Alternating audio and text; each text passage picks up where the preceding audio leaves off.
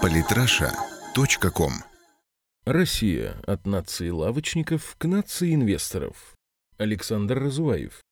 В конце прошлой недели появилась интересная новость. Отказ от приватизации Башнефти и неопределенность приватизации Роснефти заставили правительство срочно искать новые источники пополнения бюджета. В качестве одного из них рассматривается вариант нового выпуска еврооблигаций. Однако ни даты, ни параметров выпуска пока нет.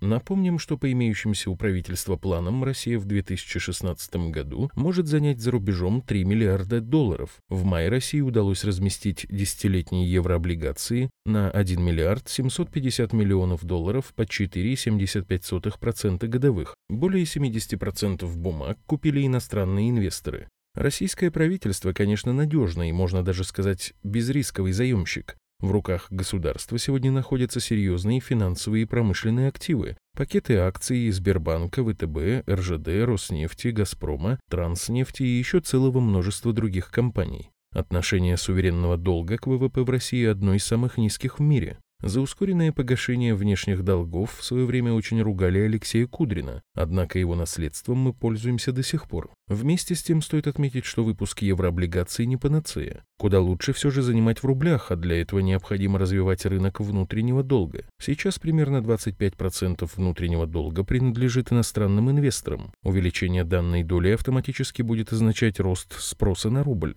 Конъюнктура сейчас для этого подходящая, поскольку ставки в мире очень низкие. Заняв деньги почти под ноль процентов и купив российские суверенные облигации с доходностью восемь целых пять десятых - одиннадцать целых пять процентов, глобальные инвесторы имеют шанс неплохо заработать, а рубль избавится от нефтяной зависимости. Эта схема уже работает, нужно только увеличивать размер операций. Явным плюсом заимствований в рублях является то, что в крайнем случае любой рублевый долг правительства сможет погасить за счет прямого кредита цэ бэ эр. Что же касается валютных долговых инструментов, то Минфин может выпустить облигации внутреннего валютного займа для частных лиц. Точной цифры по размеру наличных валютных накоплений у россиян нет, оценки сильно расходятся. Но ясно, что это очень значительные суммы, порядка нескольких десятков миллиардов долларов свободного кэша. Однако есть и другой, более эффективный вариант использования частных сбережений. Как известно, любой россиянин хочет, чтобы все было государственным, но при этом у него был свой кусочек нефтегазовых доходов или просто бывшей советской государственной собственности. Это своеобразное единство и борьба противоположностей.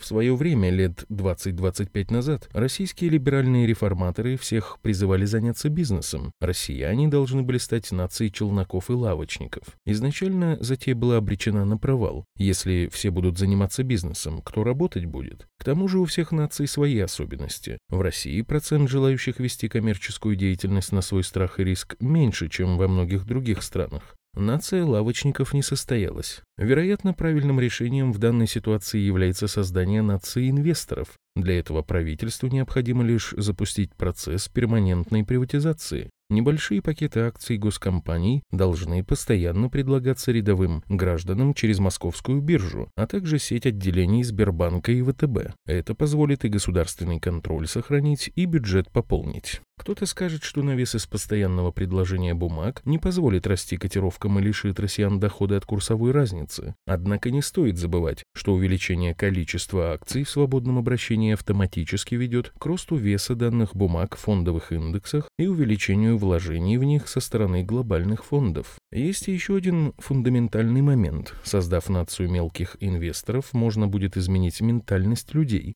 Каждая экономическая и политическая новость будет восприниматься с точки зрения личного кошелька. Рост экономики и корпоративных прибылей станет для рядового россиянина выражаться в твердой денежной сумме. Да и разговоры о грабительской приватизации быстро отойдут на второй план. Ну и в заключение госкомпании тоже надо будет привести в порядок, то есть сократить воровство и увеличить дивиденды. Последние лучше платить раз в полгода. От увеличения дивидендов прежде всего выиграет бюджет. Долю государства как контролирующего акционера никто не отменял. Правительство уже задумалось над этим вопросом.